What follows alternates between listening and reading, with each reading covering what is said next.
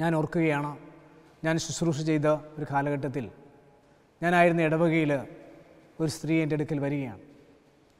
നാല് കുട്ടികളുണ്ട് രണ്ട് കുട്ടികൾക്ക് ഓട്ടിസമാണ്. അച്ഛൻ ഒത്തിരിയേറെ വിഷമമുണ്ട് ബുദ്ധിമുട്ടുണ്ട് ഈ കുട്ടികളെയൊക്കെ നോക്കുവാൻ.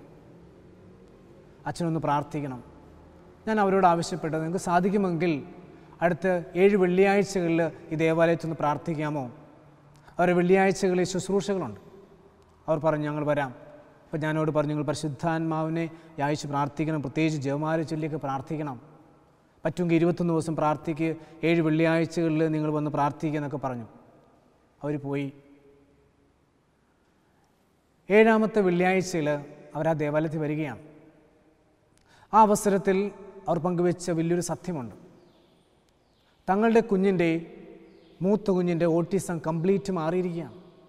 രണ്ടാമത്തെ കുഞ്ഞിന്റെ ഓട്ടിസം ഏകദേശം തൊണ്ണൂറ് പെർസെന്റേജോളം മാറിയിട്ടുണ്ട്. എനിക്ക് അത്ഭുതമായി. ഞാൻ അവരോട് ചോദിച്ചു നിങ്ങൾ എന്തൊക്കെയാണ് ചെയ്തത്? ഞാൻ പറഞ്ഞ കാര്യങ്ങളെല്ലാം നിങ്ങൾ ചെയ്തിരുന്നോ?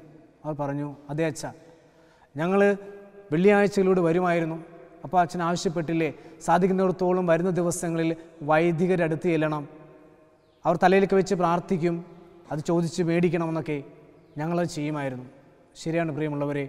അവർ വന്ന് ആ ദേവാലയത്തിൽ ബലിയർപ്പിക്കുന്ന വൈദ്യരടുത്തിയെന്ന് എപ്പോഴും ആ കുഞ്ഞുങ്ങളെ കൊണ്ടുചെന്നിട്ട് അവരുടെ തലയിൽ കൈവച്ച് പ്രാർത്ഥിക്കണമെന്ന് ആവശ്യപ്പെടുമായിരുന്നു.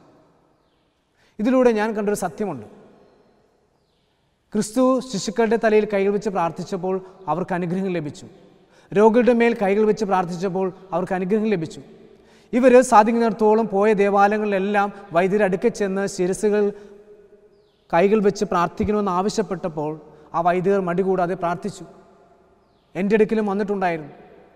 എനിക്കൊരു ബോധ്യം അന്ന് ലഭിച്ചത് പ്രിയമുള്ളവരെ ക്രിസ്തുവിന്റെ ആ അനുഗ്രഹം അഭിഷേകം ഓരോ വൈദികനിലൂടെ ഒരു വ്യക്തിക്ക് ലഭിക്കും. ഒരപ്പൻ എന്ന നിലയിൽ അമ്മ എന്ന നിലയിൽ ആ അഭിഷേകം ആ വ്യക്തിക്കുണ്ട്. കൈകൾ വെച്ച് പ്രാർത്ഥിക്കുമ്പോൾ അങ്ങനെ ഒരു അഭിഷേകം അവർക്ക് കിട്ടും. നമുക്കറിയാം ബുദ്ധി കൊണ്ട് ചിന്തിച്ചു കഴിഞ്ഞാൽ ഓട്ടിസം പോലെയുള്ള മാറാ രോഗങ്ങൾ മാറുമോ എന്ന്. പക്ഷെ അവർ പറഞ്ഞൊരു കാര്യമുണ്ട്. ഞങ്ങൾ ജപമാല ചൊല്ലി പ്രാർത്ഥിക്കുമായിരുന്നു. ഉപവസിച്ച് പ്രാർത്ഥിക്കുമായിരുന്നു. നിരന്തരം ദൈവജനം ആവർത്തിച്ച് ആവർത്തിച്ച് ചൊല്ലി പ്രാർത്ഥിക്കുമായിരുന്നു. ഈ ഏഴോളം വെള്ളിയാഴ്ചകൾ ഞങ്ങൾ പ്രാർത്ഥിച്ചപ്പോൾ ഞങ്ങൾക്ക് വലിയൊരു അനുഗ്രഹമായിട്ട് അത് മാറാൻ കാരണം ഞങ്ങൾ വിശ്വസിക്കുകയാണ് ഈ അഭിഷിക്തരുടെ പ്രാർത്ഥന. അവർ ഞങ്ങളുടെ മക്കളുടെ മേൽ കൈകൾ വെച്ച് പ്രാർത്ഥിച്ചപ്പോൾ ഞങ്ങളുടെ കുഞ്ഞുങ്ങളിലുള്ള മാറ്റങ്ങൾ വിവിധ ദിവസങ്ങളിൽ ഞങ്ങൾ കണ്ടതാ ദർശിച്ചതാ. വചനം വെച്ച് പ്രാർത്ഥിക്കുമ്പോൾ അതിന്റെ എല്ലാം ചൈതന്യം ഞങ്ങളുടെ കുട്ടികളിലുണ്ടായിരുന്നു മാത്രമല്ല നഷ്ടപ്പെട്ടു പോയ ജോലി എനിക്ക് ലഭിച്ചു. ഇങ്ങനെ ഒത്തിരിയേറെ കാര്യങ്ങൾ സാക്ഷ്യപ്പെടുത്തിയവർ അവിടെ. പ്രിയമുള്ളവരെ കൈകൾ വെച്ച് സുഖപ്പെടുത്തുന്ന കർത്താവിനെ ഒന്ന് മനസ്സിലാക്കി കഴിഞ്ഞാൽ നമ്മുടെയൊക്കെ വ്യക്തിജീവിതത്തിൽ പരിശുദ്ധാത്മ ചൈതന്യത്തിനുവേണ്ടി നീ പ്രാർത്ഥിക്കുക. നമ്മിലൂടെ തമ്പുരാൻ അനേകരെ സുഖപ്പെടുത്തും.